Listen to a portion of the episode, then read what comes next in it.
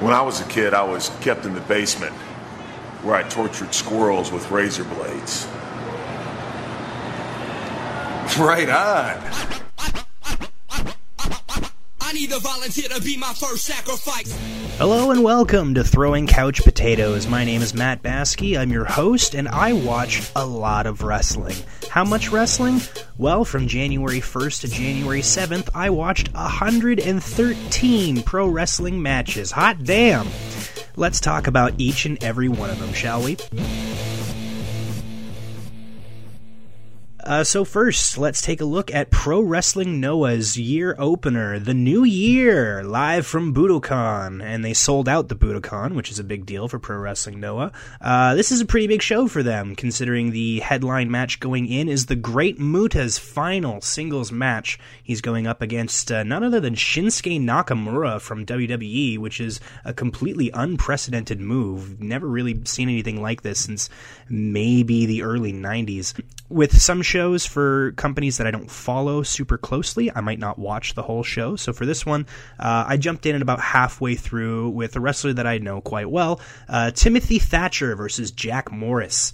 I uh, love Timothy Thatcher. Uh, I'm so glad he can wrestle in Japan now because he's truly built for it. Um, never seen Jack Morris before. He was all right. This was a pretty average match. Nothing too uh, impressive to write home about. I gave it a two point seven five. Happy to see Tim Thatcher. Happy he's in Noah. Uh, but I'm excited to see him wrestle some uh, better opponents, perhaps. Uh, after that was Amakusa versus Junta Miyawaki. I hope I pronounced that right, uh, for the G H C Junior Heavyweight Championship. Uh, this was a pretty solid junior heavyweight match.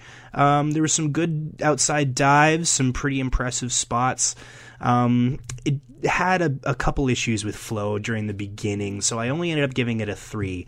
Um, but things definitely improved in the next match. Uh, Takashi Segura and Satoshi Kojima versus Kenta and Naomichi Marufuji for the G H C Tag Team Championship. If you like old Japanese dudes keep kicking the absolute shit out of each other, uh, this is probably a match you'd want to check out. Just a standard, hard-hitting puroresu match. I quite enjoyed it. Um, I've seen a bit of Kojima, and I actually think that this match was better than anything I've seen him in before, mostly his uh, A E W matches. Uh, his match with uh, John Moxley was good, but I really liked what I saw here. And Kenta, as always, he's one of my favorites. Uh, after that, we had for the G H C Junior Heavyweight Tag Team Championship, Yohei and K Z versus Yoshinari Ogawa and Aita. Um, I will say this about the champions. I'm not crazy about Yohei, but K Z is fucking awesome. Dude is a dynamo in the ring. He's just exploding around, doing crazy stuff all over the place. I like his Japanese rapper gimmick, uh, his cultural appropriation sort of shtick. Uh, endlessly entertained watching this guy. I, I really hope I get to see more.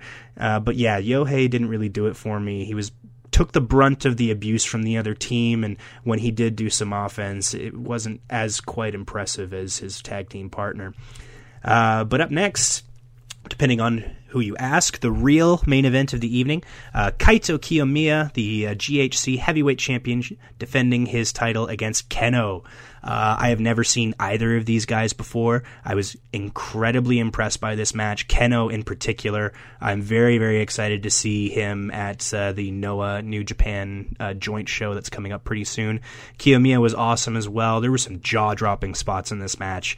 Uh, there was, like, I, I believe, a German suplex from the ring to the outside that had my head spinning. Uh, yeah, so if you like Japanese wrestling of any kind, seek out this match. It's a real solid one. I ended up giving it a four out of five. Um, and if I didn't give my rating for the last one, it was a three. And uh, finally, the headline match of the evening, the Great Muta versus Shinsuke Nakamura. Muta in his final singles match. As it happens, um, a little bit of uh, trivia with me here is that the Great Muta was at the very first live wrestling show I ever attended. Uh, when I was about seven or eight years old, W C W Thunder came to my hometown of Kamloops, British Columbia, and uh, the Great Muta had a match with none other than the Kiss Demon. Uh, I don't remember much about it from when I was a kid. I do remember Muta doing the green mist, and as a kid, anyone who was Japanese who did any kind of mist was instantly a favorite of mine, so that definitely got a pop out of me. Um, but yeah, it's just weird, the Muta being one of the first wrestlers that I ever saw live, and, and now he's uh, coming to the end of his career. Uh, this match against Nakamura was a first-time meeting for them, which is kind of crazy, considering that they ran in the same circles for so long. And honestly, for Muta's age, this was a fun match. Um, I gave it a three point five out of five. Uh, you know, there's some classic Muta spots, Nakamura doing his normal thing. And it's just fun seeing these two um, well-known, larger-than-life characters interacting. It's just uh, they both have so many signature spots that everyone's so familiar with, and it's nice to finally see them come together. And, uh, yeah, as far as Muta's last singles match, not bad at all. three point five, I would recommend both of the main events from this uh, Noah and New Year show. They're excellent stuff. Definitely check it out. Also check out the G H C Tag Team Championship if you have time for that sort of thing. Uh, moving on, I also checked out G C W's January first show, fifty-six Nights. Uh, they ha- also had a show um, New Year's Eve the previous night. Um, I did not watch that one. I just uh, started with uh, wrestling shows starting on January first.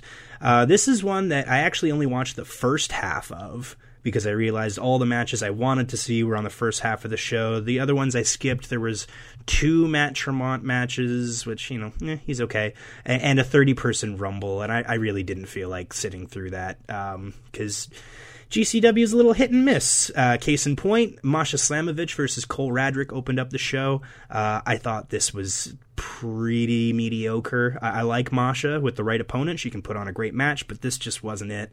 Um, not a whole lot to write home about. I gave it a two point two five.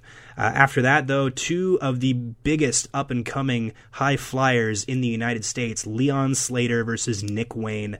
Uh, this is actually the first time I've seen either of these guys, and I'm believe I will be seeing Nick Wayne live in February. Uh, I'm, I'm assuming he's going to be on the Defy Year six card. But I got to say, uh, especially with Nick Wayne, the hype is real. This kid is incredible. Um, for just a, a standard, you know, singles match, uh, I gave it a three and a quarter. Um, really solid high flying. Uh, nothing incredible, you know, nothing uh, that would make it a, a real standout match. But on this card, I was very happy to watch this. Uh, so yeah, three and a quarter out of five for that one. After that, uh, there was a six-person scramble match. Uh, the winner receiving the final thirtieth entry in their Do or Die Rumble later that night. Uh, Tony Deppen versus Willie Mack versus Joey Janela versus Jordan Oliver versus Alec Price versus Blake Christian. Uh, this is a fun spot fest. Um, obviously, I've seen plenty of better scrambles than this one, but this one was still uh, pretty entertaining. There's some good folks in this one. Um, Blake Christian, I, I particularly like, and Willie Mack as well. Uh, I gave it a three out of five. Worth checking out. Um, after that was uh, another scramble, a four-way, Sawyer Wreck, Dark Sheik, Billy Starks, and Maki Ito. Maki Ito, of course, winning her match the previous night to become officially gang-affiliated with Nick Gage, which is pretty hilarious. Um, I gave this one a two point two five, especially considering that there was a better scramble before this one. Uh, this was more of a comedy match, and I like all four of the women in this match here. Uh, Sawyer Wreck is, is one of my kind of like blue-chip prospects. I think she's going to be huge in a few years. And, and Maki Ito is amazing, of course. And Dark Sheik is just a total badass. But, yeah, uh, this one didn't really do it for me. two point two five, you know, fun comedy match, but far better stuff out there. So that was uh, the end of G C W fifty-six Nights for me, and moving on to the second of January with A E W Dark Elevation, opening with Hikaru Shida versus Taira Rusume. Um, pretty bog-standard women's uh, squash match here. Um, you know, it's a it's a dark match. What, what do you really expect? I gave it a, a two point two five. After that, uh, tag match, the Varsity Athletes, Josh Woods and Tony Nese versus the Pillars of Destiny, Hunter Gray and Paul Titan. Um, I don't mind the Varsity Athletes. I think Josh Woods is cool, and I don't hate Tony Nese as much as other people do. But uh, I gotta say, the Pillars of Destiny, nah, not great. And uh, this match was really uh, lacking. I gave it a two out of five, uh, which for me basically means like on the verge of boring. Not really a whole lot to dig into here.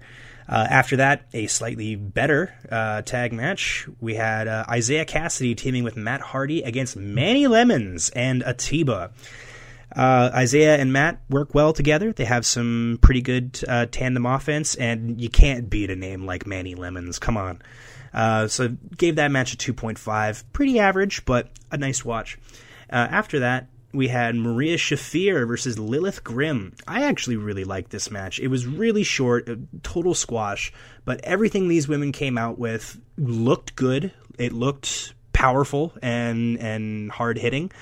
Uh, if you had to have a short squash on your show, this is how you would want it to be. I, I honestly think for what it was, I was quite impressed, especially with Lilith Grimm. I, I would like to see more of her. Uh, following this one, we had Athena versus Gypsy Mac. Athena's doing her I'm going to beat the shit out of everyone gimmick, and that's working pretty well for her. Um, again, pretty standard women's squash match. I gave it a two point five. Uh, I also gave a two point five to the next match, Ryan Nemeth and Chaos Project, Luther and Serpentico versus Alex Reynolds, John Silver, and Evil Uno from the Dark Order. Um, this is a six-man tag match. Honestly, I don't remember anything from it. It was uh, pretty pretty basic, two point five. Um, you know, your mileage may vary. Uh, the next up, the only disappointment on this show for me, uh, Leva Bates versus Julia Hart. Uh, this was another very short squash, um, only a couple of seconds. I scored it a one point seven five, um, which I really only subtracted points because it was so short, and I know these two can do better. I would have liked to have seen even give them thirty seconds, you know? But, you know, it is what it is. Uh, Julia Hart has a new character that they're still setting up, so, you know, harmless, but not very good. Following that, we had Jeff Jarrett and Jay Lethal versus Justin Andrews and Ryzen. Uh, I do like Jeff Jarrett, not a Jay Lethal fan. Uh, I think he's a very unspecial wrestler, and I don't like that his finishing move doesn't match the rest of his offense. I could talk for hours about how much I don't like Jay Lethal, especially considering that he is one of the wrestlers that I watched the most of this week. So um, that is a two out of five from me, just a regular old tag match.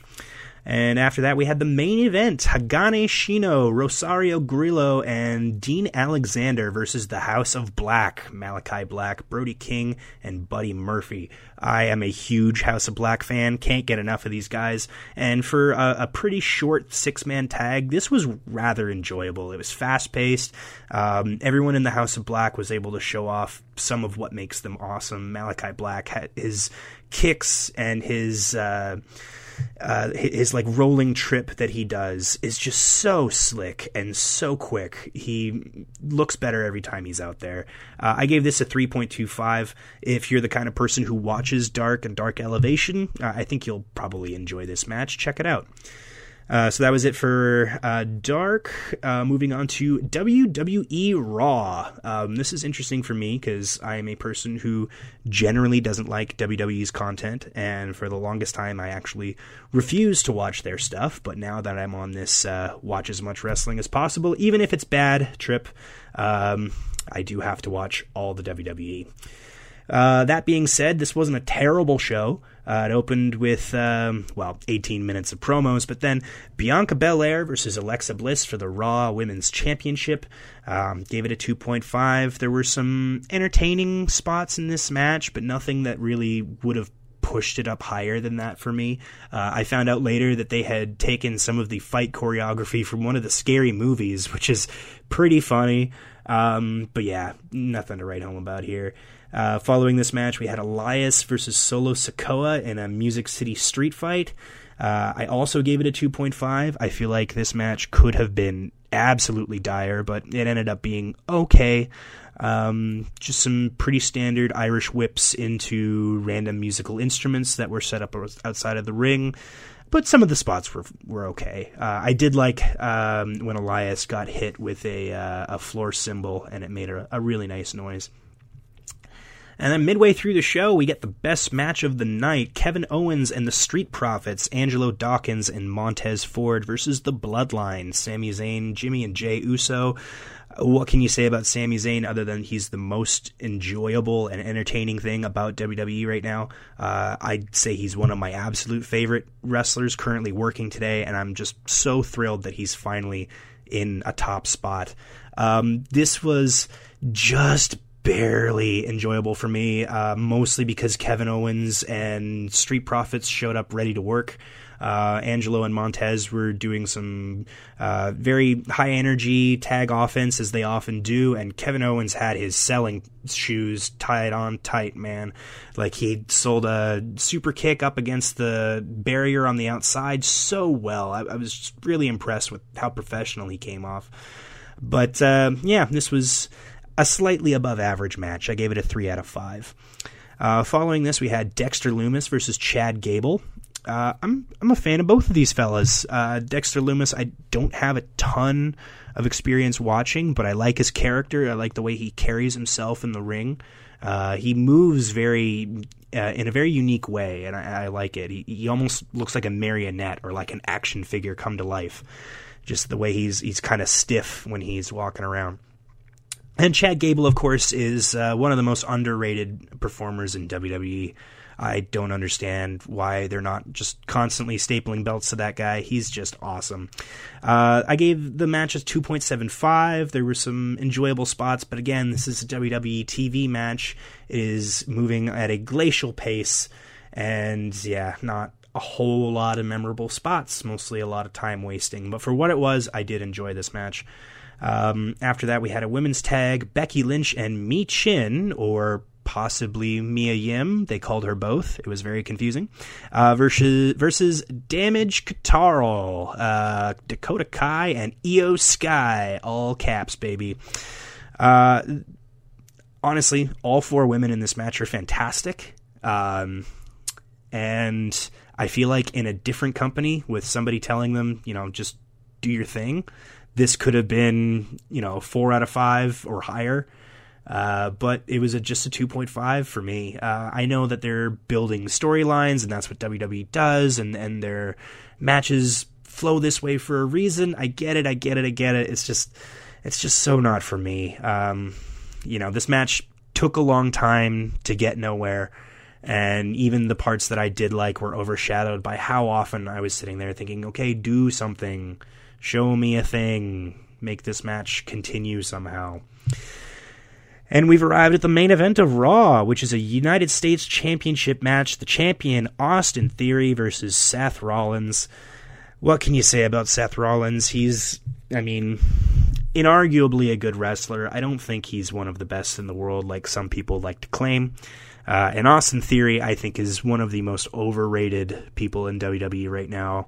Um, again, a very unspecial wrestler. I don't understand what about him I'm supposed to latch on to. And not only that, but he seems to like underage girls, so fuck that guy. Uh, as far as the match goes, it was okay, two point seven five. Um, most of the positives that I gave it were just for Seth's offense. Every time Austin went on the offensive, I'm, I'm just like, look at the difference between these two, man. Like, one of them's got it and one of them does not. Um, yeah, two point seven five. That's the best they could get out of the main event, I guess. And this was a pretty mid show. Hardly anything really jumped out at me as being of particular quality. And I think part of that is because W W E just puts on so much wrestling. People will phone it in for a Raw match because why not? You're going to be wrestling five times this week. Um, it's frustrating watching W W E for me, but I try to be fair. This show just wasn't doing it for me. January third, we had a D D T show, uh, Hatsuyume. Uh, this is another one that I came in halfway through, started with a match that has somebody that I know. Uh, so I came in about a third of the way through the show. Tag match between Cara Noir and Yuki Ueno. U- Ueno? Ueno? Ueno. I don't know how to say his name. I need to figure that out because he's cool. Uh, and they were against Cannon and M J Paul. Uh, this was actually a pretty fun tag match. I like Cara Noir's character. I just don't like that he doesn't wrestle like his character. He wrestles a very high octane uh, type of wrestling that obviously fits in very well with D D T and fits in uh, in Japan. But it just it strikes me as a little inconsistent. I don't think he should wrestle like Ilya Dragunov, you know? Like, I think he should add some more grace and mystery to the Cara Noir character when he's in ring. But I, I do appreciate what they did in this match. Uh, M J Paul actually really impressed me. Uh, for a bigger guy, he kept up with these uh, cruiserweight wrestlers, and he had some pretty entertaining spots that really made the best of his size, and I, I appreciate that a lot. So I gave that match a three point two five out of five. Uh, if you're into Japanese stuff, check it out. It's a lot of fun. Uh, following that, we had Takeshi Masada versus Konosuke Takeshita. Uh, this is kind of the uh, marquee match of the night. Takeshita, of course, is uh, Tony Khan's latest crown jewel. Um, anything this guy does is must-see t- must-see T V for me. He's just an incredible in-ring guy, and he's very likable. Um, it sounds like he's going to be a big deal in A E W when he comes back to America, so I'm looking forward to seeing a lot of Takeshita this year. And this was a really enjoyable match. I gave it a three point five out of five. Uh, very hard-hitting. Takeshita was chopping the shit out of Masada. Um, yeah, if you like your strikes hard, this match is a must-see. Uh, following that, I gotta admit, I did not finish this match. Daisuke Sasaki versus Naruki Doi. Uh, I it wasn't terrible, but when I realized how long it was going to continue, I was like, I can't do it. It was a lot of rest holds, headlocks, and then moving up to some basic suplexes and backdrops. Like, I just wasn't sure what about this match was supposed to grab me, and I, I could not finish it. Sorry, Daisuke. Uh, he's going to be uh, fighting Ueno at some point, so perhaps that will be better, but this match was not for me. And the main event of this D D T show, the Calamari Drunken Kings, Chris Brooks and Masahiro Takanishi, defending their K O D Tag Team Championships against Shun Mao, Shunmo Katsumata, and Mao. Um, this was another enjoyable tag match. I rated it the same as the other one, three point two five. Uh, I love Chris Brooks. I had the good fortune to see him wrestle with Jonathan Gresham a few years ago. Uh, he's endlessly entertaining and a very talented grappler. And this was a, a cool match. It started off a little slow with, with some comedy spots, but it's D D T. That's par for the course. And when they started ramping up, this match really started to put the pedal to the metal and, and had some really cool tag uh, sequences. So, yeah, definitely a, a high point for that show as well. And uh, that same day, we also had uh, regular A E W Dark. Um, I think they've stopped calling Uh, Elevation Dark Elevation, and it's just A E W Elevation now, which, you know, fine. Uh, we're in the Impact Zone for this one, opening with Brian Pillman Junior versus Christopher Daniels. Uh, Daniels, of course, is an institution. Brian Pillman, second generation wrestler. I, I, I'm sorry, I just don't like this guy. I don't like him as a human being, and I just think he's not a great performer. You know, like, people chant flying Brian at him, like flying Brian at him, uh, to invoke his father, but, like, I don't know what about Brian Pillman Junior is flying, you know? I, I don't understand what he's bringing to the table other than being just a, a, a very mid wrestler. Um, I feel like he has improved a little in the last couple of years. He's gone from being, like, a sloppy wrestler to just a boring one, so... Your mileage may vary on Brian Pillman Junior Not for me is the lad, but I gave the match a two point five out of five. It was fine. Uh, after that, Emi Sakura took on Jada Stone. Uh, this one I rated a little higher, at two point seven five. This was actually a, a pretty hard-hitting match, um, as far as, you know, the standard A E W Dark women's squashes go. This was a fun one. Emi Sakura is obviously um, an incredible talent. She's so charismatic and uh, clearly has a lot of fun in the ring, and that comes through in her matches. So that was an enjoyable one. Definitely check it out if you are into watching Dark. Uh, following that, a match that I don't remember anything from, Dak Draper versus Ryan Nemeth. I like Ryan Nemeth's character, but uh, a Ryan Nemeth singles match, unless he's against somebody really good, is not going to be all that notable, and uh, this this match was not. But following that, uh, a very high point, uh, Blake Christian versus Sean Maluda. I've only recently gotten into seeing Blake Christian's matches, and I am a fan of Sean Maluda. He was in uh, the Cruiserweight Classic, of course, and he was a lot more green back then. He's improved world since being in W W E. And, uh, yeah, he was a, a good uh, foil for Christian. This match was basically just to show off some of uh, Blake Christian's fancier moves. But uh, this was a, a high, uh, fast-paced, high-flying match, and uh, for a dark match, cannot complain. I gave it a three point two five out of five. Um, if you're if you're the kind of person who skims through dark, that's the match you definitely want to stop and watch. Following this one uh, was Leon Ruffin versus Ari Daivari.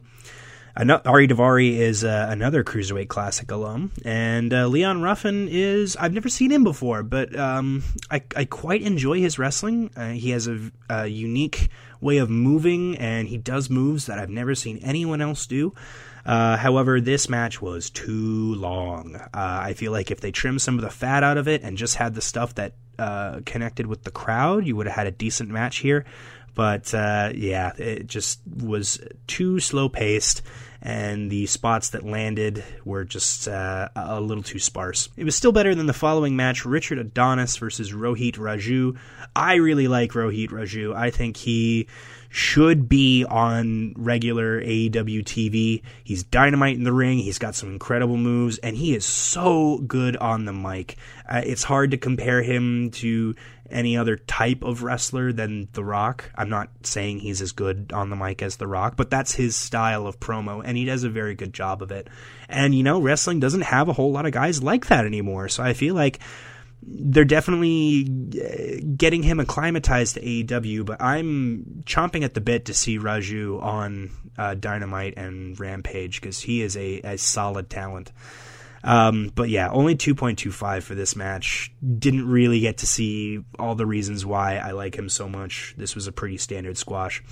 Following that, Jorah Joel versus Jarrett Diaz. Um, another really forgettable match. I honestly can't tell you anything that happened in it, so I will just uh, move along. Um, following uh, that match, we had a tag match. Uh, John Silver and Alex Reynolds of the Dark Order versus Axton Ray and Blanco Loco. If I remember correctly, Axton Ray and Blanco Loco even had uh, matching tag gear, which is is cool for uh, a tag match on Dark, because often it's uh, random indie wrestlers put together in a team. It was nice to see these guys coordinate. Uh, this was not a great match, though. two point two five, can't tell you much more about it other than Axton Ray and Blanco Loco had some interesting tights with the fake fur on it. Don't know what that's about. Uh, up next, once again, the Varsity Athletes, Josh Woods and Tony Nese versus Liam Gray and Adrian Alanis. Um, again, another disappointing tag match from the Varsity Athletes. This one was slightly better um, than their match on Elevation. I gave it a, also a two point two five. Yeah, I don't know. Josh Woods and Tony Nese, good wrestlers, but I think they really need to be in the ring with somebody who can bring out Uh, why they're good. Uh, see Tony Nese versus Brian Danielson later this week.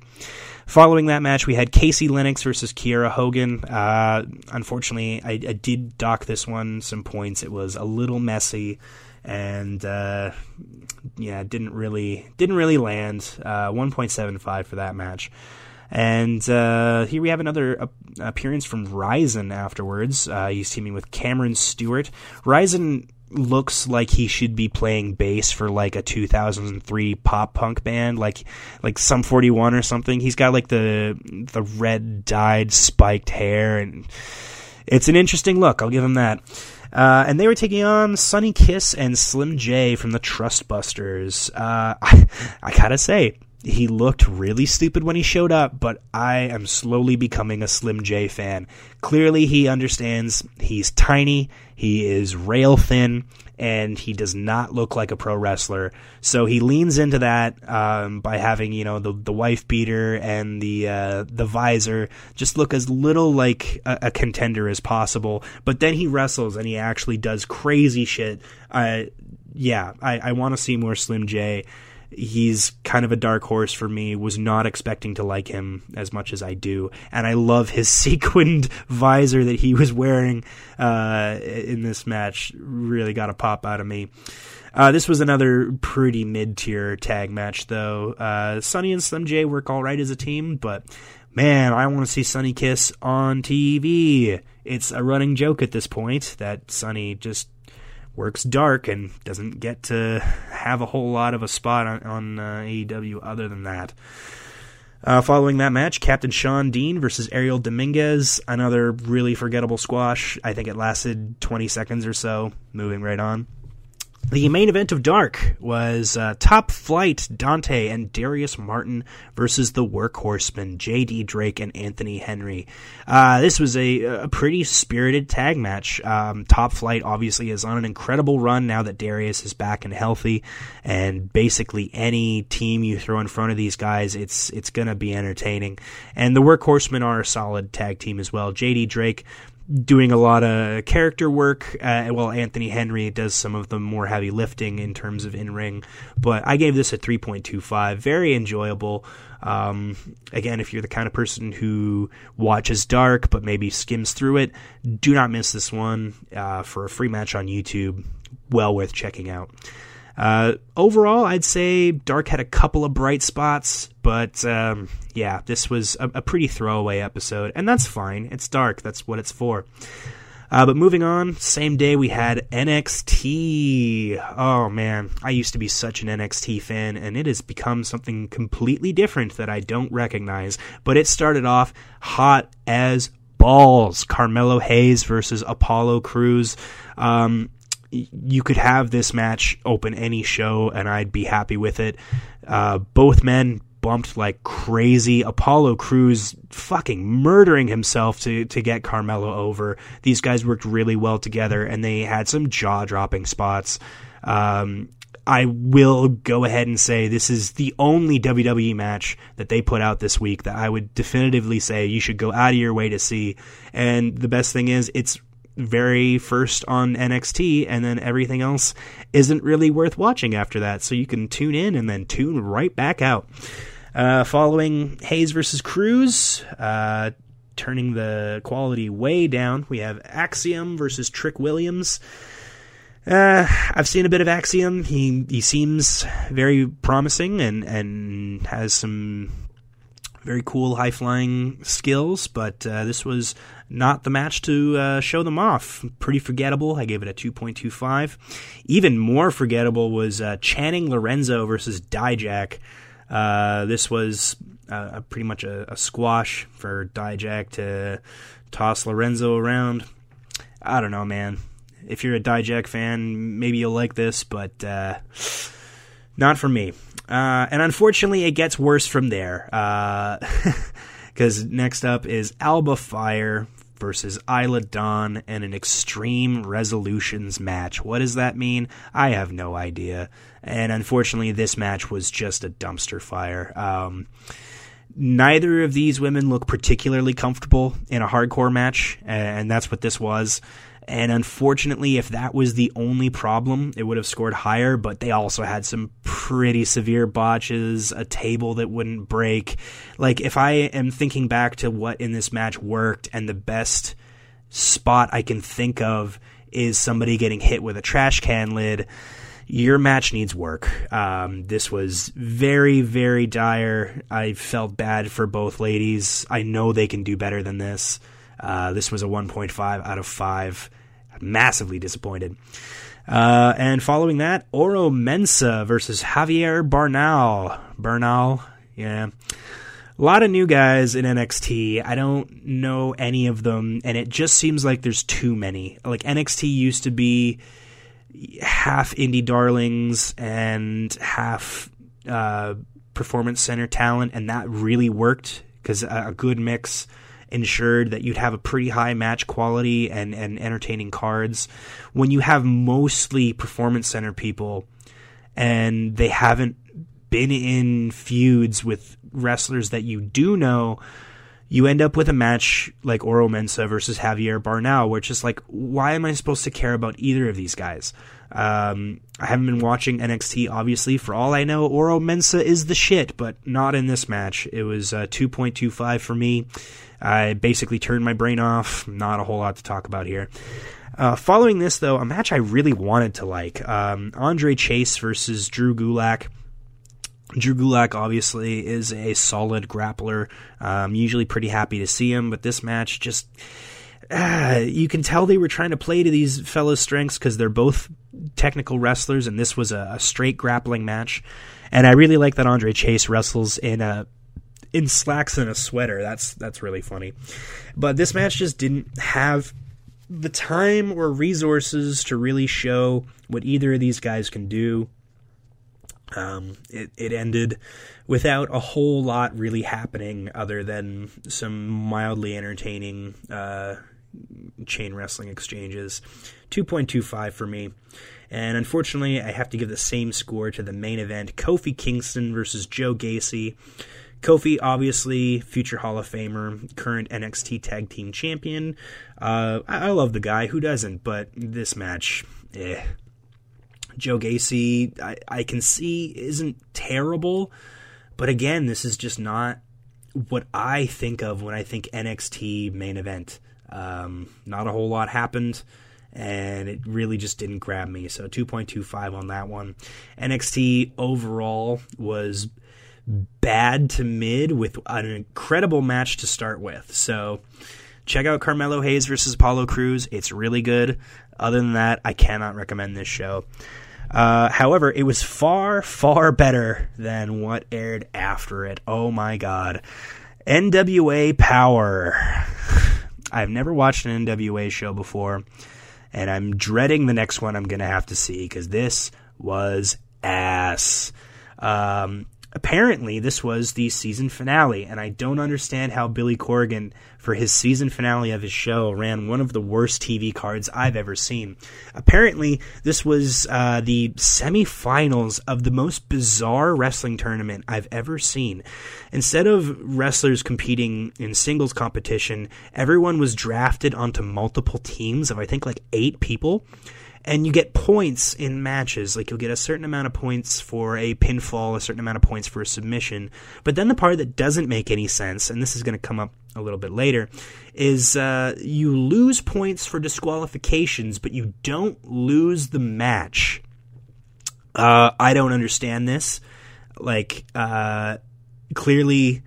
It doesn't make a whole lot of sense because they had to invent a really stupid reason for this to happen, and I, I will talk about that in a second. But this whole tournament idea, I don't get it. I know Billy Corgan is all about this sort of thing. He loves points and judges and trying to make it into a sport. And just, just stop, Billy. Just stop. I haven't seen the rest of this tournament. Maybe it was hot, but... this was not good. And to be honest, I don't think a show has ever gotten off on a worse foot than this one, because the very first thing you see on three, on screen is E C three saying, "Control your narrative?" Which, man, if I were you, I would be trying so hard to get people to forget about that. Uh, but anyways, our opening contest... Carnage, E C three, and Thrillbilly Silas versus Colby Carino, Odinson, and Joe Alonzo. I know Colby Carino is leaving N W A, apparently. Um, this was a bad match. Uh, once again, a match that uh, took way too long to go nowhere. Uh, I feel like I would be frustrated with this even if I saw it live at a local indie. Um, just a lot of time wasting and a lot of really... unenthusiastic spots. Like, I don't understand what in this match was supposed to make me go, yeah, awesome. E C three slumming it in Billy Corgan's sweaty warehouse. He barely did anything in this match. Like, I swear he must have gone to everyone else. It's like, what can we do where I just have to stand there? Uh, this was boring and frustrating, and I gave it a one point seven five out of five. Uh, not as unfortunate as the next match, though. Taya Valkyrie versus Angelina Love. Um, I like Taya, and I, I don't know if I've seen Angelina Love before. This match sucked. Oh, man. Uh, th- so this is the one where uh, Angelina Love gets herself disqualified by holding on to a uh, submission hold past the five count. And so the referee counts to five, he disqualifies her, and then she acts like she didn't know that was going to happen. Angelina, have you not wrestled a match before? Do you not know the normal rules? She, like... I'm very frustrated because obviously it's a women's match and it's booked to look to make one of them look as stupid as possible. Um, yeah, I know Taya Valkyrie can wrestle better than this. Outside of the confusing rules, this was just not a well-put-together match. I wasn't sure who the heel was supposed to be. Angelina got disqualified, but then Taya Valkyrie's doing, like, the stink face and stuff. Like, who is who in this match? Oh, it, just dreadful. Just dreadful. God, somebody, please come and save this show. Oh, hey, look, it's Max the Impaler here to save the show. Uh, big fan of Max. I'm very lucky to have seen them wrestle. Um, and they were by far the brightest spot on this show. It was a tag match between uh, Max and Ashley Dam- Damboise? Damboise. Ashley Damboise. She's French. And uh, they're up against Samantha Starr and Kayla Cassidy. Uh, this was not an incredible match. I gave it a two point seven five, but it was still much more enjoyable than anything else I saw on this card, mainly because Max and Ashley had a very entertaining team-up. Ashley does not know how to wrestle with somebody as violent and crazy as Max the Impaler. Max literally using Ashley as a weapon, and she was not into that. Um, yeah, Max the Impaler is awesome, and they put some creativity and some... Uh, a, a little bit of love into this match because uh, it desperately needed it. And I will also say Samantha Starr had some cool moves as well. I really liked um, how she like wrapped her ankles around her uh, Ashley and then did the flip over and then smashed her face into the mat. I've never seen anything like that before. It was really cool. But yeah, um, average match, slightly above average. I'm happy to see Max, but yeah, not not great. Following that, we have another women's tag match. This one, not as bad as the first two matches, but still not great. Uh, Maddie Renkowski and Genocide versus Missa Kate and Natalia Markova. I can't remember a single spot from this match, so, yeah, two point five. Still better than the main event, though. Uh, so I guess the points all tied up, and we had to go to a tiebreaker. Uh, which had Ricky and Kerry Morton, Kerry being Ricky's son, versus Sal the Pal and the Great Scion. Ricky Morton, I, I believe, is sixty-six years old. And, uh, yeah, this was not a good match. Um, I gotta say, I don't like Sal the Pal at all. I think his gimmick is gross. Uh, it's borderline insensitive to be... Uh, doing a character that is obviously mentally ill, and the joke is that, you know, he's crazy and so wild because something's wrong with his brain. It's just a step above Eugene. Come on, man. Low rent carny bullshit here on Billy Corgan's show. Not a, not impressed. Um, yeah, I, I gave this match a two. Ricky Morton can technically still wrestle, but it makes me sad to see it. Uh, God, this show... Billy Corgan, I, I, you know, I, I used to talk about him running a wrestling company as like a, hey, isn't this fun sort of thing. Billy Corgan, he's a wrestling guy. And now I'm just mad. Uh, I'm mad that I watched this show. I'm mad that there's more N W A in my future. Um, yeah, just come on, man. I'm sure you can put on a better card than this. What the hell? Is this whole tournament worth a show this bad? Oy. Thankfully, uh, no wrestling that I saw this week was quite as dire, although no match on that show got quite as bad as Alba Fire versus Isla Dawn. Happy to be moving on to another show. Hey, what is it? Oh, geez, it's Wrestle Kingdom seventeen, live from the Tokyo Dome, except not in- entirely live for me. I think I watched the first three matches live because it was... The day it was the day before, and I was like, "When does new? Uh, when does Wrestle Kingdom start?" Oh shit! In fifteen minutes. So I ended up watching a, couple, a little bit of this live, and I, I caught the rest later. Uh, but it opened with a three-minute exhibition, Ryohei Oiwa versus Bolton Oleg, Kazakhstan's uh, proudest son. Um, for a three-minute exhibition match, this was pretty enjoyable. Um, you know, it's hard to rate it much higher than two point five just because not a whole lot went on, but it has me excited to see what they do with Bolton Oleg. Uh, clearly he's a big boy and he's pretty agile and can do some pretty athletic stuff.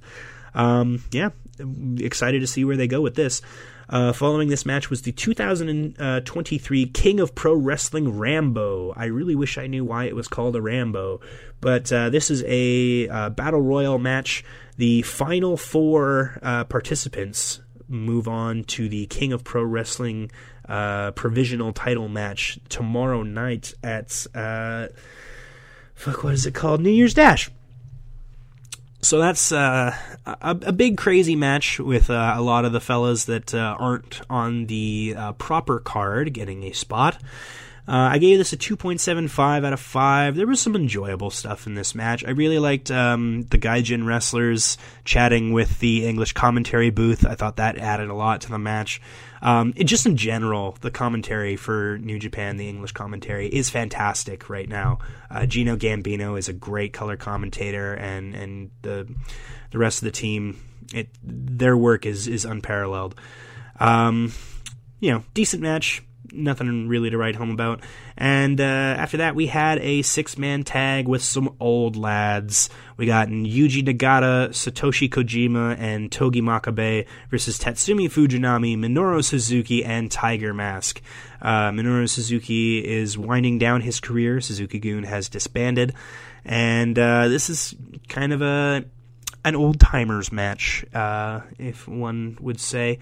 And honestly, I, I did not like this one. I thought it was kind of boring. I was very happy to uh, be finished with it and move on. I gave it a two out of five.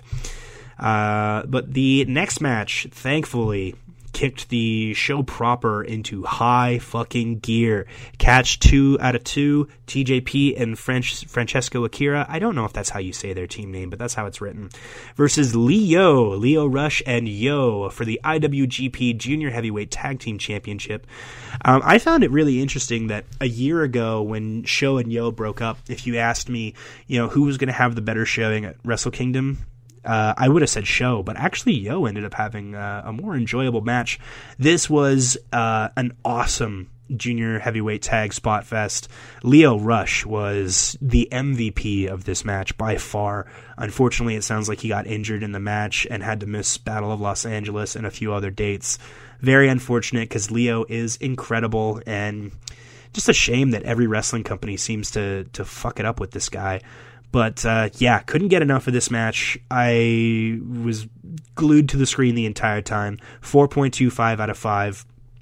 Uh, I, at the time, this was uh, the best match I had seen uh, at the beginning of the year. Uh, go out of your way to see this. If you like high-flying wrestling, you're not going to find a whole lot better than this right now. Um, following that match, we had Kairi versus Tam Nakano for the I W G P Women's Championship. Uh, this is the first Wrestle Kingdom that they have had a women's match on. Or, well, did they have it last year? Maybe. No, because they, yeah, they had Kairi win the title at the uh, historic crossover event. In any case, um, this match makes me sad. Uh, it only got six minutes on this huge-ass card.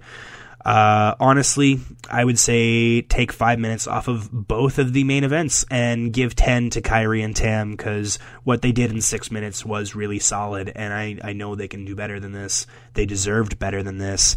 I have to assume it is only due to misogyny that they did not get a proper Wrestle Kingdom match. Uh, I rated it three out of five, but shaking my head at New Japan, are you committing to having a women's division or not? You know, like, I can't get too mad, but I'm glad it was on the show, and I'm glad uh, Mercedes Moné obviously made her uh, Japan debut, but everyone involved and everyone watching deserved a better match. It's unfortunate.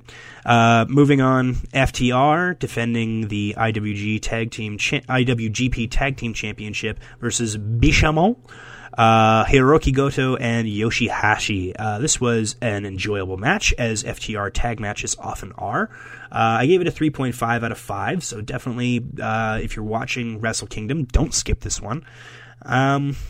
Yeah, F T R obviously losing all of their titles in short succession. I enjoyed their, their belt collector gimmick, but it does seem like it's coming to an end. Uh, I don't know. I feel like maybe with different opponents, this match could have been better, but I can't complain. You know, it's it's Wrestle Kingdom, a three point five being the kind of match that you wish was better just says how good this card is. Uh, so yeah, definitely worth checking out. Following that, we had Zack Sabre Junior versus Ren Narita for the inaugural New Japan Pro Wrestling World Television Championship. This is the finals of a tournament that's been going on for some time. Uh, this match fucking rocked. Uh, a very enjoyable, fast-paced, fifteen-minute uh, time limit uh, technical match. Some really good grappling, as you would expect from Zack Sabre Junior And Ren Narita is a star waiting to explode. He has impressed me so much every time I've seen him. He's clearly one of the uh, young lions that is basically ready to be a proper wrestler. Um, yeah, th- if you like technical wrestling, can't recommend this highly enough. I gave it a four out of five. Uh, mostly just because it's hard to have a good technical match in under fifteen minutes. Sometimes those matches do need time to breathe, but these guys made the best out of what they were given, and it, it really paid off. And next up is the match that nobody was looking forward to. Carl Anderson, Machine Gun Carl Anderson versus Tama Tonga for the Never Openweight Championship. Carl Anderson, of course, is still contracted to, to uh, W W E, so it's interesting that New Japan uh, Wrestle Kingdom seventeen has W W E and A E W talent appearing. Uh, pretty unusual. This match, uh, not unusual how much it sucks. I do not like Carl Anderson. I am not a huge Tama Tonga fan. Uh, I will say that they tried to make this a, a decent match. Everyone was saying that Carl Anderson was going to phone it in. I don't think he did that, but I don't think either guy is really capable of putting on a Wrestle Kingdom quality singles match. I'm sorry. Uh, I gave it a two point five out of five. Very happy that this one didn't take up too much time. But still, a lot of time for this match I would have rather had seen in uh, Kairi versus Tam Nakano. Uh, following this, we had Keiji Muto, the Great Muta, versus Hiroshi, er, er, with Hiroshi Tanahashi and Shota Umino versus Los Ingobernables de Japón, Tetsuya Naito, Sanada, and Bushi. Uh, this is Keiji Muto's final New Japan match. Uh, obviously, three days prior, he had his solid match with uh, Shinsuke Nakamura. Uh, this match was not that good, unfortunately. It's kind of surreal that it's Wrestle Kingdom and Hiroshi Tanahashi and Tetsuya Naito are in a mid-tier six-man tag. Yeah, not great, but um, it wasn't a bad match, just kind of average. I, I wouldn't watch it again. And uh, Muta had a better match, you know, on the Noah show. So what can you do? Following that, though, we have the I W G P Junior Heavyweight Championship, a four-way match between the champion Taiji Ishimori versus El Desperado, Hiromu Takahashi, and Master Wato. Uh, this was not quite as good as the uh, junior heavyweight tag team match, but hot damn, this was a fun one. I love me some Ishimori, and uh, the other three are always enjoyable as well. I'm not super familiar with Master Wato, and I was expecting him to be the, the low point in this match, but he ended up having some spots that really impressed me. So this ended up getting a four point two five from me. Uh, another fast-paced, enjoyable junior heavyweight match with some spots that made me gasp out loud. So um, I knew I would like this. I ended up liking it more than I expected to. So uh, yeah, that's definitely one that I would highly recommend you check out. And then the penultimate match of the evening, the real main event, if you will, for the I W G P United States Heavyweight Championship, the champion Will Ospreay versus Kenny Omega. Fuck yeah. Um, I love Kenny Omega. He's the kind of guy that you either love or hate, and as is Will Ospreay. I lean a little more towards hate on Ospreay. I, I will never say he's a bad wrestler, but I don't know if he's particularly my cup of tea. Mostly because I feel like since he's moved up to the heavyweight division in New Japan, it's made his moveset not make a little less sense. When he does his jaw-dropping moves and then switches into a more slower-paced heavyweight style, I'm just like, ah, you don't feel like Will Ospreay right now. In any case, this was a fucking hot match. Um, you're going to hear from a lot of people that this is one of the greatest matches of all time. I would not go that far. I don't know what Dave Meltzer is smoking, but I I would defy anyone to say that this wasn't excellent. Um, it had some brutal spots, some spots that are going to live in my memory for a long time. The the D D T on the exposed turnbuckle, uh, Omega smashing Will Ospreay's bloody face into the table, just some stuff that was the kind of uh, wrestling moments that will will live on. Uh, and I did like that the story of this match was basically fuck Will Ospreay and his stupid face. I appreciated that a lot. Um, I will say that Will did a very good job, and I had no problem with his performance whatsoever. Uh, I do think it very much showed that Kenny is far and away the better wrestler in almost every way, and I think Kenny acknowledged that fact when he looked down the lens of the camera and said, "Do you see the difference?" I really liked that moment. I think this was an important match in Kenny Omega's uh, career, and it, it's definitely a must-see. But yeah, uh, four point seven five out of five for me. Not quite what I would imagine I'll still be talking about as a possible uh, match of the year at the end of the year, but it is going to be tough to top for, for a while at least. Very, very enjoyable. Moved a mile a minute. And really showed why these guys are in the position they are, that they are elite talents, and this is this is wrestling at its highest level. Uh, definitely check out this match if you haven't already. And, you know, honestly, when it's over, I'd say you can shut the show off, because the quote-unquote main event for the I W G P World Heavyweight Championship, Jay White versus Kazuchika Okada.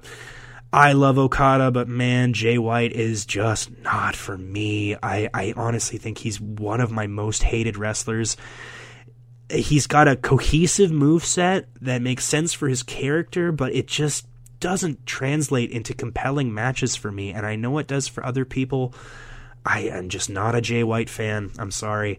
Uh, this match was fine. It was serviceable, um, but following Ospreay versus Omega... Man, y'all got steamrolled, and that's weird saying about Okada. But yeah, three point two five out of five. This match would have been a fine main event on, on a different show, but this is Wrestle Kingdom. This is where, you know, all-time great matches are meant to happen, and I think having your World Heavyweight Championship on last and end up kind of falling flat on its face in comparison to the one previously doesn't do either guy any favors, and the fact that Jay White barely defended his uh, I W G P title during his whole title reign also makes this match a bit of a head scratcher. I'm very glad the belt is off him. I'm glad they have it back on their ace, but uh, yeah, can't recommend this match, even though it's far from bad. It's it's, it's Wrestle Kingdom. You, you gotta pull out something better than this for the main event, and I just don't see Jay White being able to do that. I'm sorry. Overall, though, this was an incredible show. There are some matches on here that I'll still be talking about months from now. Um, go out of your way to see it if you haven't already. It's well worth it. And, uh, yeah, watch Will Ospreay versus Kenny Omega. If you watch one wrestling match this week, uh, I'd say it's easily the best. So Wrestle Kingdom's over, and now we've got A E W Dynamite opening up with a pretty big match. We've got the first ever meeting of Chris Jericho and Ricky Starks. Um, it's an interesting matchup. I feel like they're both very charismatic wrestlers uh, who can both deliver in ring, and I found it pretty enjoyable. It was three and a quarter for me, um, so you know above average, but not quite great. Uh, it's Dynamite. Most of the matches that I'm expecting to see this year on Dynamite are going to be a three or a higher. It's just the kind of wrestling they put on. Um, so even this match, which I would consider kind of a low point of the evening, uh, was still very good, and, and you, you should watch it if you like uh, Jericho or Starks or just solid wrestling. Um, following that, we had for the A E W World Tag Team Championship, the Acclaimed, Max Caster, and Anthony Bowens versus Jay Lethal and Jeff Jarrett. Uh, you already know my feelings about Jay Lethal, but uh, I do love the Acclaimed, because everyone loves the Acclaimed. And I think they're on a tear right now. The fact that uh, their segments and uh, you know their um, their music videos, everything they do backstage is really entertaining. And they haven't really had a bad match yet as champions, so uh, these kids are going to go to the moon, I think. They just get better and better all the time, and is there a more over act in wrestling than the Acclaimed right now? I don't know if there is. Um, this match was hot. I'd give it a three point five. Uh, Lethal and Jarrett are uh, solid opponents. And they they did a, a lot to make this match really, really work. Um, yeah, not the Acclaim's best match in the past six months or so. Definitely the one, uh, their first one with uh, Swerve in Our Glory is, is practically an all-timer. But you should definitely check this one out if you haven't. uh, up after this, very strange that I'm I'm saying these words, but Bryan Danielson versus Tony Nese was a slight step down from the previous match. It's a Danielson match, so it certainly wasn't bad. And I, like I said before, I don't hate Tony Nese like a lot of people seem to. I think he's a, a good wrestler, and with a good opponent like Danielson, he can put on a fine match. Um, this one just wasn't very long. Didn't have a ton of time to breathe uh, like a Danielson match usually does, but this was totally serviceable uh, and enjoyable, and Danielson is the best wrestler in the world. He could wrestle a broom to a three-star match, so uh, he can definitely do a lot of good stuff with Tony Nese. I gave it a three point two five. Again, there's nothing on this show I would skip, so if if you like wrestling, it's worth checking out. Uh, after that, a match that uh, I was really, really excited for, because I know these guys had a very hot rivalry in Lucha Underground. Swerve Strickland versus A R Fox. Uh, A R Fox was a brilliant signing for A E W. He is the exact kind of wrestler that's going to get over there. He wrestles unlike anybody else. His style is uh, very...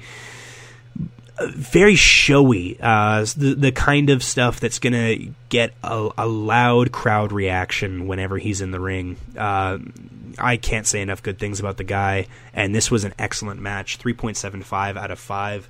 Um, you know, without being a, an actual four, like a, you know, like a must-see, this is about as good as you would hope a T V match to be. Some really entertaining spots. These guys work so well together. They have such great chemistry. Um, definitely go out of your way to check this one out. Uh, if it was a little longer, I probably would have rated it higher, because nothing they did was a detriment here. Uh, following that match, we have Jade Cargill, the T B S champion, and Red Velvet versus Kiera Hogan and Sky Blue. Uh, this was a pretty decent women's tag match. Um, it was mostly a storytelling match, trying to get over the dissension between Jade Cargill and Red Velvet, uh, and Kiera Hogan as well. Uh, all four women in here are all pretty early in their career, and they're all improving at a fast pace. So this was far from a bad match, but on a stacked card like this, Uh, it does suffer a little in comparison, just because, you know, they can't quite pour it on quite like uh, Swerve and A R Fox can. But again, good match. I, I, I'd say definitely don't skip it. I gave it a two point seven five out of five. Uh, however, if you're checking out Dynamite and you've only got time for one thing, you got to see the main event. Samoa Joe versus Darby Allin for the T N T Championship. Darby Allin receiving a hero's welcome in his hometown of Seattle. You've probably heard some high praise for this match already. Uh, Samoa Joe is the ideal opponent for Darby Allin. I mean, he just somebody who can bump around Joe and, you know, let him do his powerhouse thing. it's a match made in heaven. Yeah, there were definitely some memorable spots in this match for me. Darby taking some crazy bumps, especially careening off of the uh, the ring post, off the apron. Was uh, I've got that one playing in my head quite a bit.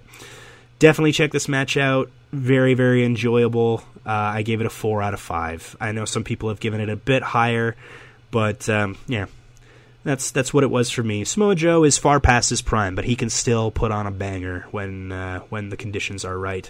Very good Dynamite. Uh, I wouldn't say there's really a low point, because even the women's tag was, was fine. Uh, but all bets are off for next week in L A, man. I, you talk about stacked cards, it doesn't get any bigger than that. But uh, we have some more Japanese wrestling to talk about, this time from Tokyo Joshi Pro Wrestling. I've seen a little bit of this promotion before, uh, and I'm excited to watch more this year. The uh, opening contest, Himawari versus Yuki Aino, was uh, decent enough. I give it a two point two five, but nothing really to write home about. Slightly better was a tag match afterwards, Arisu Endo and Wakana Uehara versus Moka Miyamoto and Juria Nagano. Um, pretty standard. Again, it wasn't super memorable for me, but these ladies put on uh, a, an entertaining match, so I gave it a two point seven five. Uh, Haruna Neko, Pom Harajuku, and Raku versus Kaya Toribami, uh, Mahiro Kiryu, and Nao Kakuta. Um, I didn't like this match as much as the previous one. I gave it a two point five.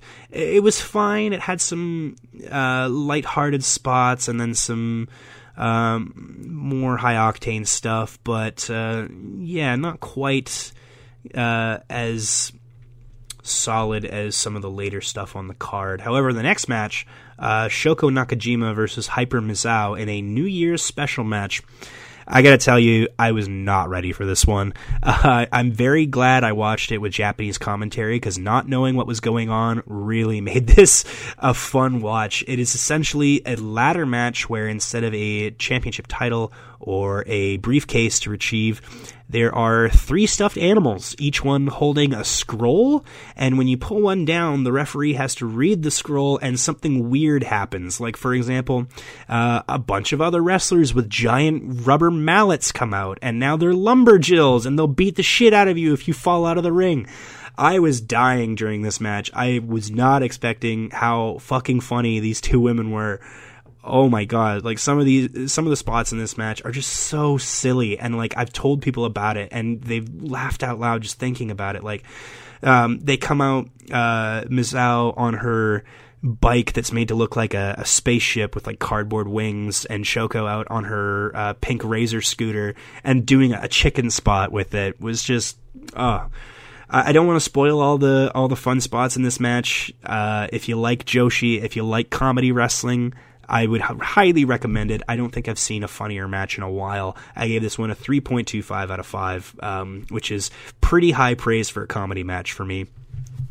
Following this, hey, another Maki Ito scramble. This one is uh, Hikari Noah versus Maki Ito versus Yuki Kamifuku versus Rika Tatsumi versus Mizuki versus Suzume. Um, I believe this one had some interesting rules. Uh, not everyone started in the match at once. They kept adding more. Um, it, it was okay. It was better than uh, Maki's scramble on the G C W show on the first. I gave it a three out of five. Um, you know, a, a serviceable uh, Joshi match. But uh, I know T J P W, this was uh, a middling effort, but definitely uh, not bad by any stretch of the imagination. Uh, after that, for the International Princess Championship, Mio Watanabe versus Trish Adora. Very happy to see Trish in Japan. Uh, they had a match on A E W a while back, so I, I imagine that's why they had her over. Uh, this was a really entertaining grappling bout. There's some very slick technical wrestling. Uh, I've never seen Trish really show off her technical prowess like this, and with an opponent like Miyu, um, they had some really, really cool exchanges. So if you like technical wrestling, that's one to check out. Uh, next, for the Princess Tag Team Championship, hell yeah, Reiwa A A Cannon, Saki Akai, and Yuki Arai versus Wasteland War Party, Max the Impaler, and Heidi Howitzer. I love Wasteland War Party. They're such a cool tag team. Uh, this was a, a fun match. I, I also gave it a three.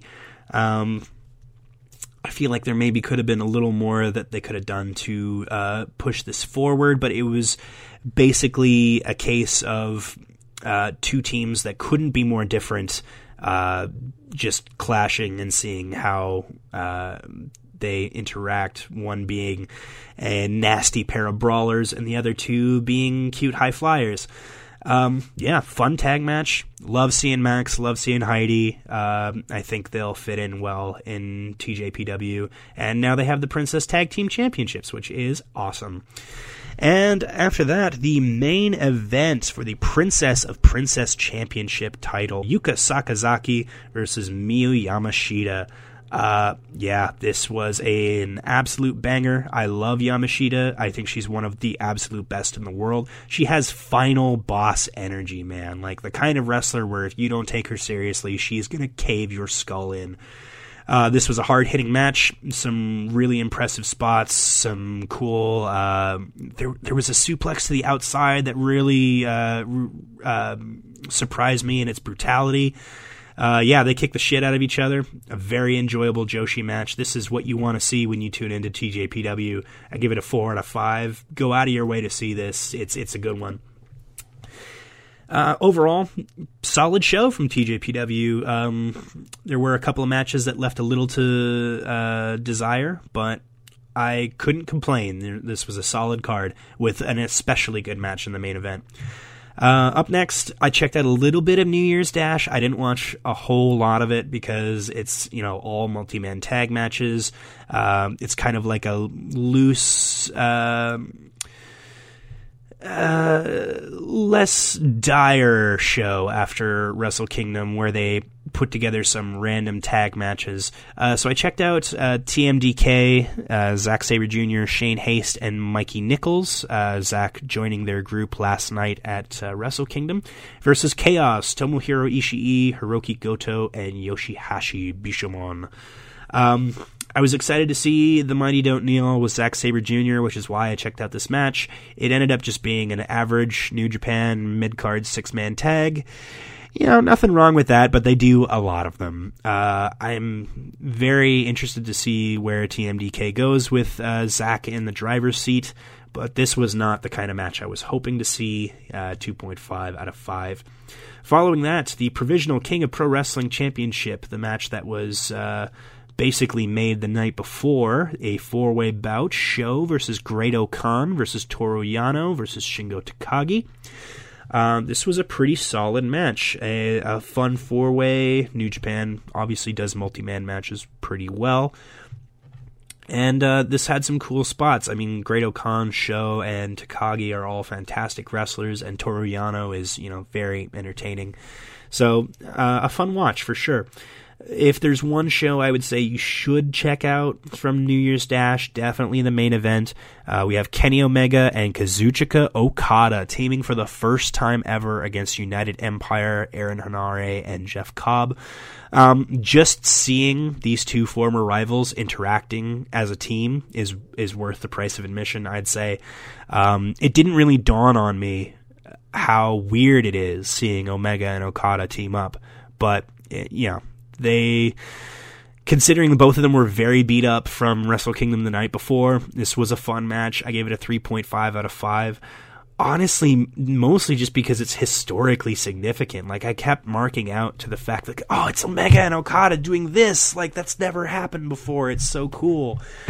Um, yeah, New Year's Dash. Obviously, I didn't watch all of it, but it seemed like mostly a throwaway show that has one significant match that you should check out. Uh, and then after that, uh, on my sheet here, I have uh, kind of a uh, throwaway match. Well, not a throwaway match, just kind of one on its own. Uh, my local indie promotion, three sixty-five Pro Wrestling, uh, put out an episode of their show Combat, which you can find on YouTube. Um, I just watched the opening match because it's one that I've been waiting for them to post for quite a while. Miles DeVille versus Travis Williams. Miles, uh, one half of uh, State of Emergency, one of the hottest tag teams in the Pacific Northwest, versus Travis Williams, a guy you will be seeing on T V very, very shortly, I'm sure. Uh, this was a really, really good sh- uh, match for a, a local indie. Um, Miles and Travis traded some pretty big fucking moves, and this was just in, you know, the the White Eagle Polish Hall here in town. Uh, I gave it a three point two five, mostly because I love these guys. Um, obviously, most people are, are kind of sleeping on them. Not a whole lot of people outside of B C or, or Washington would know who Miles DeVille and Travis Williams are, but this was a really cool match with one especially crazy spot. Travis, you're you're a madman. Uh, but I gave this a three point two five out of five. Definitely worth checking out. Uh, and check out three sixty-five in general and support your local indie. Uh, and... Also on that same day, it's Impact Wrestling. Oh my God, they're still alive. Uh, I haven't checked out an, an episode of Impact in a long time, so this was very interesting. Um, the pre-show match on YouTube was Gazelle Shaw versus Kylan King. I gave it a two point seven five out of five. It was a fairly entertaining match. Uh, it was pretty hard-hitting, and I like Gazelle quite a bit. She's very uh, charismatic and I think has a, a very bright future. But this was, you know, just a, a regular match. Uh, following that, we had Masha Slamovich versus Taylor Wilde. Oh, man, I really want to like Masha. I really, really do. I just I have not seen a good Masha Slamovich match yet. Uh, I'm waiting on it. It wasn't this one. Uh, I gave it a two point five out of five. Uh, and I believe it was it was mostly storyline for Masha versus Gianna Perazzo, and I imagine that's going to be a good match. I'm excited to see that. Uh, following that, we had Aaron, uh, sorry, Anthony Green making his Impact debut against Black Taurus. Uh, Taurus obviously is a very exciting up-and-coming luchador from Mexico. Uh, unique gimmick, unique look, does some incredible shit in ring. This is obviously not the Black Taurus match you want to watch for your first uh, exposure to him, like it was for me, but this was pretty good. I gave it a three out of five. Uh, also getting a three out of five for very different reasons, Jonathan Gresham versus Ernest R. Anthony. I really liked this match. The only reason it's only a three is because this was a squash, but this was one of the best squashes I've ever seen. Uh, Gresham, obviously, and nightmarishly good wrestler. He's and he's just incredible, and Ernest R. Anthony can obviously go, but this match was all about Gresham tearing him apart.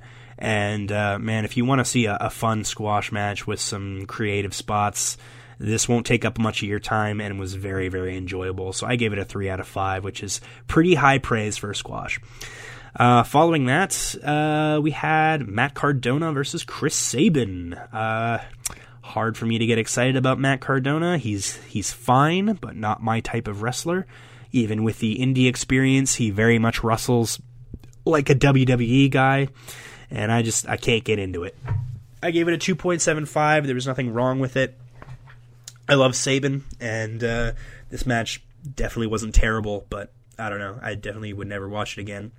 Uh, Impact was a mixed bag. The middle part of it had some stuff that I really liked, but as usual, Impact is leading their main event scene not with their most popular or their best wrestlers, but with the biggest names, and that's fine. It's just never really worked for you before, but whatever. Uh, two point seven five out of five for the main events and a couple of enjoyable matches in the middle.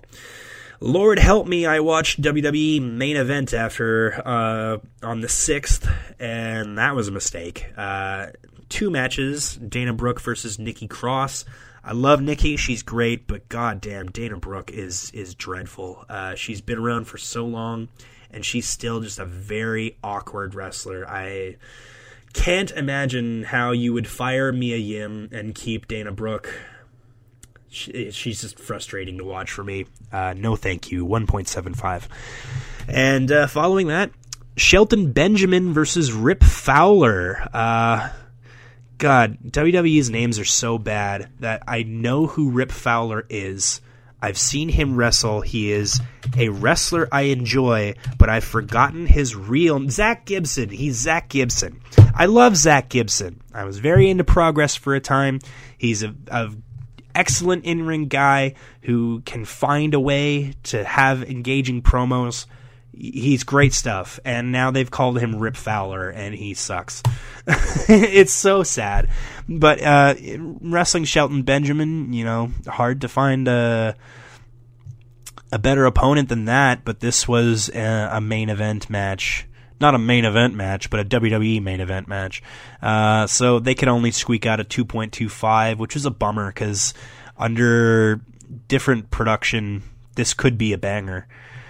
But sadly, that is not the case. You know what is a banger, though? The opening to A E W Rampage that same day. Blackpool Combat Club, Jon Moxley and Bryan Danielson versus Top Flight, Dante and Darius Martin. Oh, yes, please inject it directly into my veins. This match was fucking great. I mean, what do you expect? Top Flight, they get better every week, and Jon Moxley and Bryan Danielson, literally the M V P of wrestling last year, teaming with pound for pound the best wrestler from every year. Uh, I don't know how you couldn't enjoy this match. Great stuff. four point two five. Um, and this is why you watch Blackpool Combat Club, you know, just a hard hitting pro wrestling match. Hard to call anything else other than that. They just they get in there and they fight, and I love it. Uh, up after that was another tag match. This one a women's bout. Doctor Britt Baker, D M D, and the W uh, the uh, A E W Women's Champion Jamie Hayter versus the Renegade Twins, Robin and Charlotte Renegade. Uh, I've seen plenty of Renegade Twins matches. Holy hell, they came out of the gate swinging on this one. Uh, I was really impressed with the striking in this match. Robin and Charlotte came ready to show that they are uh, names to be watching in A E W. Uh, this was a really solid match, and uh, considering it wasn't the longest, I was very, very happy with it. Uh, three point two five out of five. I, uh, I I would like to actually see the Renegade Twins in uh, in more high profile matches, because uh, that was some good shit. Good job, ladies. And after that, a uh, a pretty short and uh, unfortunately pretty uneventful squash. Uh, Pero uh, Pero Peligroso Preston Vance versus Sonico. I love me some Sonico. He is an institution in the Pacific Northwest. Um, this, however, was just a match to get over Preston Vance and his anti-luchador character. Uh, not a whole lot to write home about here. I gave it a two out of five. Um, Preston Vance is fine, though. I'm excited to see him actually uh, be showcased uh, for the first time in his career. And the main event, defending his new T N T Championship, Darby Allin versus Mike Bennett of the Kingdom. I'm not the biggest Mike Bennett fan, and I expected this to be a little less enjoyable than most of Darby's outings, but this ended up being a pretty solid match. I gave it a three point five. Hard to rate it much higher than that after Darby versus Joe just a few days before, but, you know, for a Rampage main event, this was pretty enjoyable, and, and I'd say check it out if you're an A E W fan, but uh, Blackpool Combat Club versus Top Flight, obviously the match to see there. Um... Pretty solid Rampage. One match that uh, wasn't all that uh, exciting or notable, but that's fine. Not every episode needs to be banger after banger. Um, solid, solid Rampage overall, with one match that uh, I think you should go out of your way to see. Uh, but immediately following Rampage, they transition into Battle of the Belts five. Um... Unfortunately, none of these specials have been particularly good. Uh, this might have been the best one. Uh, it opened with The Acclaimed versus, once again, Jeff Jarrett and Jay Lethal, this time in a no-holds-barred match. Um, I rated it slightly lower than their previous match, mostly because I don't understand why this was no-holds-barred. There didn't seem to be any... Uh, there was, like, no weapons, not a whole lot of cheating... And there were tags as well, so it makes you wonder, like, does A E W consider a no-holds-barred match, meaning, like, you can't be D Q'd for holding onto a submission hold, like no five counts or no rope breaks? That would make sense, but that doesn't seem to be what this was. A little confusing, but the match itself was fine. Uh, I give it a three point two five.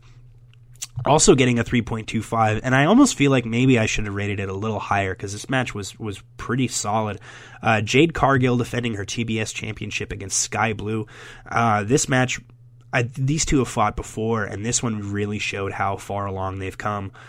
Uh, Jade Cargill, the sky's the limit for this lady. I think she's the future of wrestling. Every time she comes out, I'm I'm bowled over by how awesome she is, and she gets better every week. Is only going to improve from here. Uh, yeah, check out this match. Check out Jade Cargill. She's awesome. And the main event, Orange Cassidy and Kip Sabian for the A E W All-Atlantic Championship. Um, pretty good match. I like Orange Cassidy. I don't hate Kip Sabian like a lot of people seem to. Um, but this was, you know, just generally a slightly above average uh, main event here. I gave it a three out of five, but I don't really remember too much about it. Uh, but overall, Battle of the Belts wasn't great, but it was probably better than the other ones I've seen. And also better than uh, what I watched the day after, which was N X T Level Up. Oh, why did I do this to myself? So, you know, when I watched N X T, I would have been thrilled if they had a B show, but now they do, and it's it's it's bad. It's bad stuff. Uh, it opened with a women's tag match: Electra Lopez versus Amar. Uh, sorry, Electra Lopez and Amari Miller versus Sol Ruca and Danny Palmer. The commentary kept going on about how good Sol Ruca and Danny Palmer's singles match that they had recently was. So, of course, they had them team up and lose. And they also talk about Sol Ruca's finisher, the Soul, uh, the Soul Stealer. And, of course, you don't get to see it. Uh, um, I feel like the commentary really dragged this match down. And this is four women who need a lot more seasoning. This is exactly the problem with N X T. Too many new people who I don't know, and I'm being given no reason to be told why I should care about them. Apparently, Sol Ruca and Danny Palmer had a good match together. Watching this, I don't understand how, because there was nothing to latch onto here for me. one point seven five out of five. One of the few matches this week I, I would call actively bad. Uh, following that, a pretty forgettable one. Tank Ledger, dumb name, versus Zion Quinn, dumber name. Uh, yeah. Uh, Zion Quinn especially, I feel, was not great. And I can't think of a single spot in this match that resonated with me in any way. So two out of five. And uh, the main event, so to speak, a tag match, uh, Edris Inofe and Malik Blade versus Tavion Heights and Miles Bourne. Wow, I can barely even remember any of those guys and who was who. You know, I'm I'm not being ignorant here. Like, I'm not just shitting on these people because I don't know who they are. I've watched plenty of other matches uh, this week with wrestlers that I've never seen before and have no context for and had a much better experience. This is just a show with people who are not ready for T V. I'm sorry to say, there should not be an N X T Level Up if you're not willing to put some more experienced veterans in there with them to make it a, a watchable show, because I, I can't recommend this. This is this is just bad wrestling. Um, not quite as bad as N W A Power, but a, a dire experience. Don't watch N X T Level Up this week. And uh, following that was W W E SmackDown, which unfortunately was only marginally better. Uh, I will say, I know I haven't talked much about uh, the non-wrestling segments and like the, the show-long storylines in a lot of these shows, especially for W W E, because I find a lot of those segments to be grating and painful. I skip them, but I will say the uh, the story thread throughout SmackDown being um, the tension between Sami Zayn and Roman Reigns, uh, with plenty of Paul Heyman as well. That is just compelling T V. Like, I, I was really impressed with Sammy's acting, with Roman's acting. He's come such a long way. They have really good on-screen chemistry together, and, and I was I couldn't look away whenever they were on screen. So high praise for the uh, the Bloodline storyline that's going on. Sami Zayn is the best thing in W W E right now. He he kind of always was, but now at least everyone knows it, and that's awesome. Uh, but this match opened up uh, with Kofi Kingston versus Santos Escobar. I've heard a lot about Escobar. Was excited to see him. Uh, this was a bit of a letdown. Pretty basic match. Nothing really grabbed me. two point two five. Another mid-Kofi Kingston match this week. It's unfortunate because I really like the guy. Uh, after that was Karrion Kross and Scarlett versus Madcap Moss and Emma in a mixed tag match. The curious case of Karrion Kross and Madcap Moss. Um... This was fine. I'm not a huge Karrion Kross fan, but uh, he and Scarlett did a couple of things that uh, I liked in this match. I like Emma. She, uh, she's actually one of my, um, kind of like my my boys, so to speak. I'm always rooting for Emma. But uh, Madcap Moss, God, not not great, and I do not enjoy watching him wrestle. Uh, following that, uh, we had a Raw Women's Championship match on Raw, so we get a SmackDown Women's Championship match on SmackDown. The new fourteenth champion, Charlotte, uh, fourteen-time champion, rather, versus Sonya Deville. Uh, Sonya came out swinging in this match. She um, was really laying in her strikes, but unfortunately this uh, just did not have the time or the resources to really go anywhere, um, and it, it was pretty forgettable, so I gave it a two point two five. And then, my God, W W E just cannot help themselves. A week after Top Dollar completely embarrasses himself and uh, exposes his wrestling skills for all the world to see, and he is mocked soundly for it, what do they do? They stick him in a match with Ricochet. Why not? Ricochet's great. He can't save this match. I'm sorry. Top Dollar is, is hot garbage, and he will not be in the Royal Rumble. Uh, two out of five. And finally, the main event. Oh my God, a good match. Holy shit, who would have thought? Uh, Jimmy Jay Uso, Jimmy and Jay Uso, versus Drew McIntyre and Sheamus. Um, I gave it a three out of five. It was far better than anything else on this show, but even then, you know, it, it, it took a while for there to be a spot in this match where I was like, okay, I, I will award you points for that.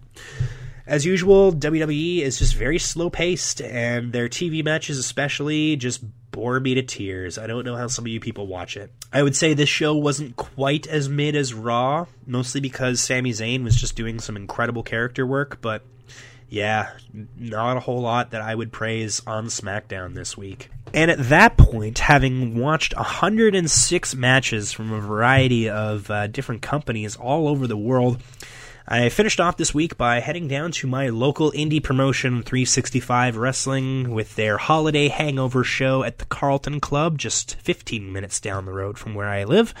Uh, I love three sixty-five. They um, mostly just do really solid singles matches in an intimate setting with a lot of wrestlers who I'm sure some of you folks will be hearing about in the coming years.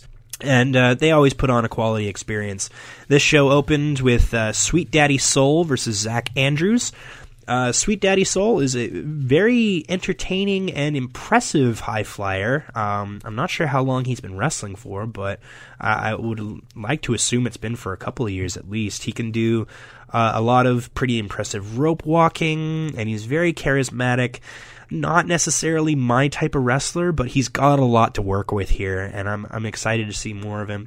Zach Andrews is a pretty new graduate of the uh, Pro Wrestling Academy at the, at the Carlton Club. Still developing as a wrestler. Um, he's got a long way to go, but this was a solid match. Certainly not bad. I'd say it just went on maybe a little too long. Uh, I gave it a two point two five out of five. Uh, following that, Laxadartha versus Eddie Osborne, old beer strong Eddie. Uh, this was a hoss match, two very big dudes. Um, mostly Eddie taking some big bumps to get uh, Lack over, and I appreciated that a lot. Eddie uh, worked his ass off in this match. My God, he, he's incredible. But yeah, um, Laxadartha is very over with the local fans. Uh, I'm I'm a smark, so he, he's not my cup of tea. But this was an enjoyable match. I gave it a two point seven five. Up next, unfortunately, I could only give this match a two. I know a lot of people like Javico. Um, he's a, a very small cruiserweight luchador type guy. Eh, I just I can't get into his matches. I'm sorry. I don't like his moveset. I find him kind of annoying. Don't tell him I said that, though. I see the guy all the time. And, uh, you know, there's plenty of time for Javico to surprise me. But, uh, yeah, didn't like Javico versus Sawyer Stein. Eh. Again, it, it went on a little too long. But that's fine. It's it's an indie show. Eh, no harm, no foul. Uh, following this match, however, was an excellent bout. Devin Shooter versus Elliot Tyler for the three sixty-five Combat Championship. Uh, Devin Shooter is a transplant from South Africa. I am so impressed with this guy. He's very, very talented.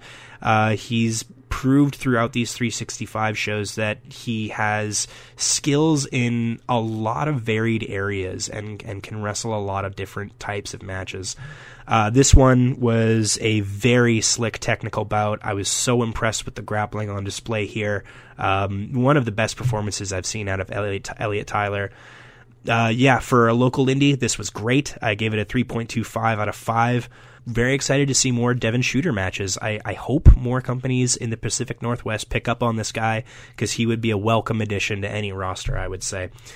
Uh, following that, we had uh, match of the night for me. Uh, it was Travis Williams versus Maxwell Benson. Maxwell is uh, a very new wrestler. I think uh, he's only been wrestling maybe two years. Uh, but he's improved a lot in a short period of time, and lately he's been impl- uh, improving in bloodshed. This guy just cannot stop bleeding all over the place. Uh, in this match, he got his lip split open and uh, took it like a champ. And honestly, I think this was a good match for the advocation for blood in wrestling, because this the blood in this match took it from a good match to a pretty great one. Uh, Travis really zeroed in on being a, a an evil bastard uh, and just kicking the shit out of poor Maxwell.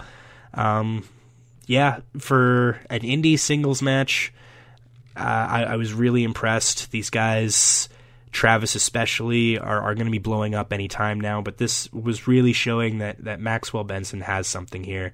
And he's only going to get better with time. Uh, when this match posts on YouTube, I'd recommend checking it out. I gave it a three point five, which for a local indie, that's that's really good. I watched this on the same day as SmackDown, and it honestly was better than almost everything W W E put out this week, uh, except for um, Carmelo Hayes versus Apollo Crews. Um, so that's pretty high praise for this match, I'd say. Very, very good stuff. And uh, the penultimate match of the evening, Rose versus Judas Icarus. Uh, Rose is uh, from Montreal. She's fairly new, but improves exponentially. And I'm very glad that she's doing uh, intergender wrestling, because here on Vancouver Island, you're only going to get so many opponents, and iron sharpens iron. I think if you want to be a good wrestler, you got to wrestle everybody. And wrestling Judas Icarus is a very good way to build your skills in the Pacific Northwest. Uh, this was an enjoyable match. Had some really fun spots. I liked that they were both uh, barefoot wrestlers, and, and they worked that into the story. Uh, and yeah, Rose gets the crowd going, man. She's so over. And I haven't seen a terrible match with her in it. Even the first one where that was pretty rough, like within a month, I'm like, okay, she's gotten way, way, way better. Um, she's going to be one to watch for sure. And this was so far uh, her best outing that I've seen. three point two five out of five. Love Judas. Uh, tune in to A E W Dark next week to see some of these folks uh wrestle in Portland. And finally, the main event for the three sixty-five Global Championship, Crofton versus Sebastian Wolf. Uh, Sebastian, of course, the other half of uh, State of Emergency, probably my favorite tag team in the game right now. I cannot get enough of S O E. And Sebastian is, as a singles wrestler, very entertaining as well. Um, he's got a very developed style, uh, very explosive, with a lot of really good looking spears. You know, so many people have done a spear, so it's very hard to have your spears be memorable, and I feel like Wolf does a very good job with that. Um, unfortunately, this match wasn't quite as good as the previous three. I still gave it a three out of five. It was a good match, and I enjoyed it. Um, the thing is, uh, Crofton is good. You know, he, he's far from a bad wrestler, and this was far from a bad match. But I, I, when I see Sebastian Wolf wrestle, I hope to see him at his best. And this wasn't the match that he could show that in. Again, far from bad. And I'm saying this because, you know, I live close to where these people work, and I don't want them to hurt me. But, um, yeah, I had it kind of left me wanting a little more, but again, not a bad match in any any way, shape, or form. It was a three out of five and a fine way to, to close off a really good night of wrestling for three sixty-five. Uh, I can't not praise this company enough. If you're anywhere on Vancouver Island, or per- perplexingly, if you're in Guelph, Ontario, uh, you can check out three sixty-five as well. And uh, they're going to be running a lot of shows in February. So if you're in the area, check them out. If not, find your uh, own local indie, support them. Even if they suck, go out and see it, and don't heckle. That is my advice to you, because live wrestling is always a good time.